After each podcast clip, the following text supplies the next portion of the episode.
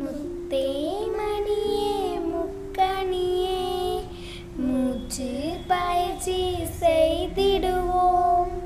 நத்தி வாழ்நாள் முழுவதிலும் நல்ல பழக்கம் பொன்னாகும்.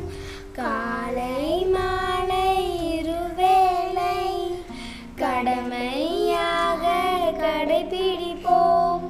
வேலை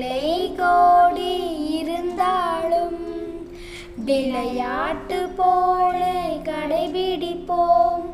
ஆசான் ஒருவர் வழிகாட்ட அவர் சொல் முறையில் ஒழுகிடுவோம்.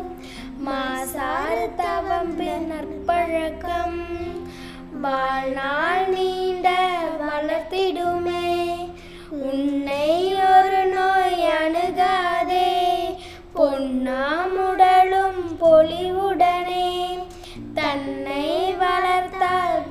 பிறக்கும்.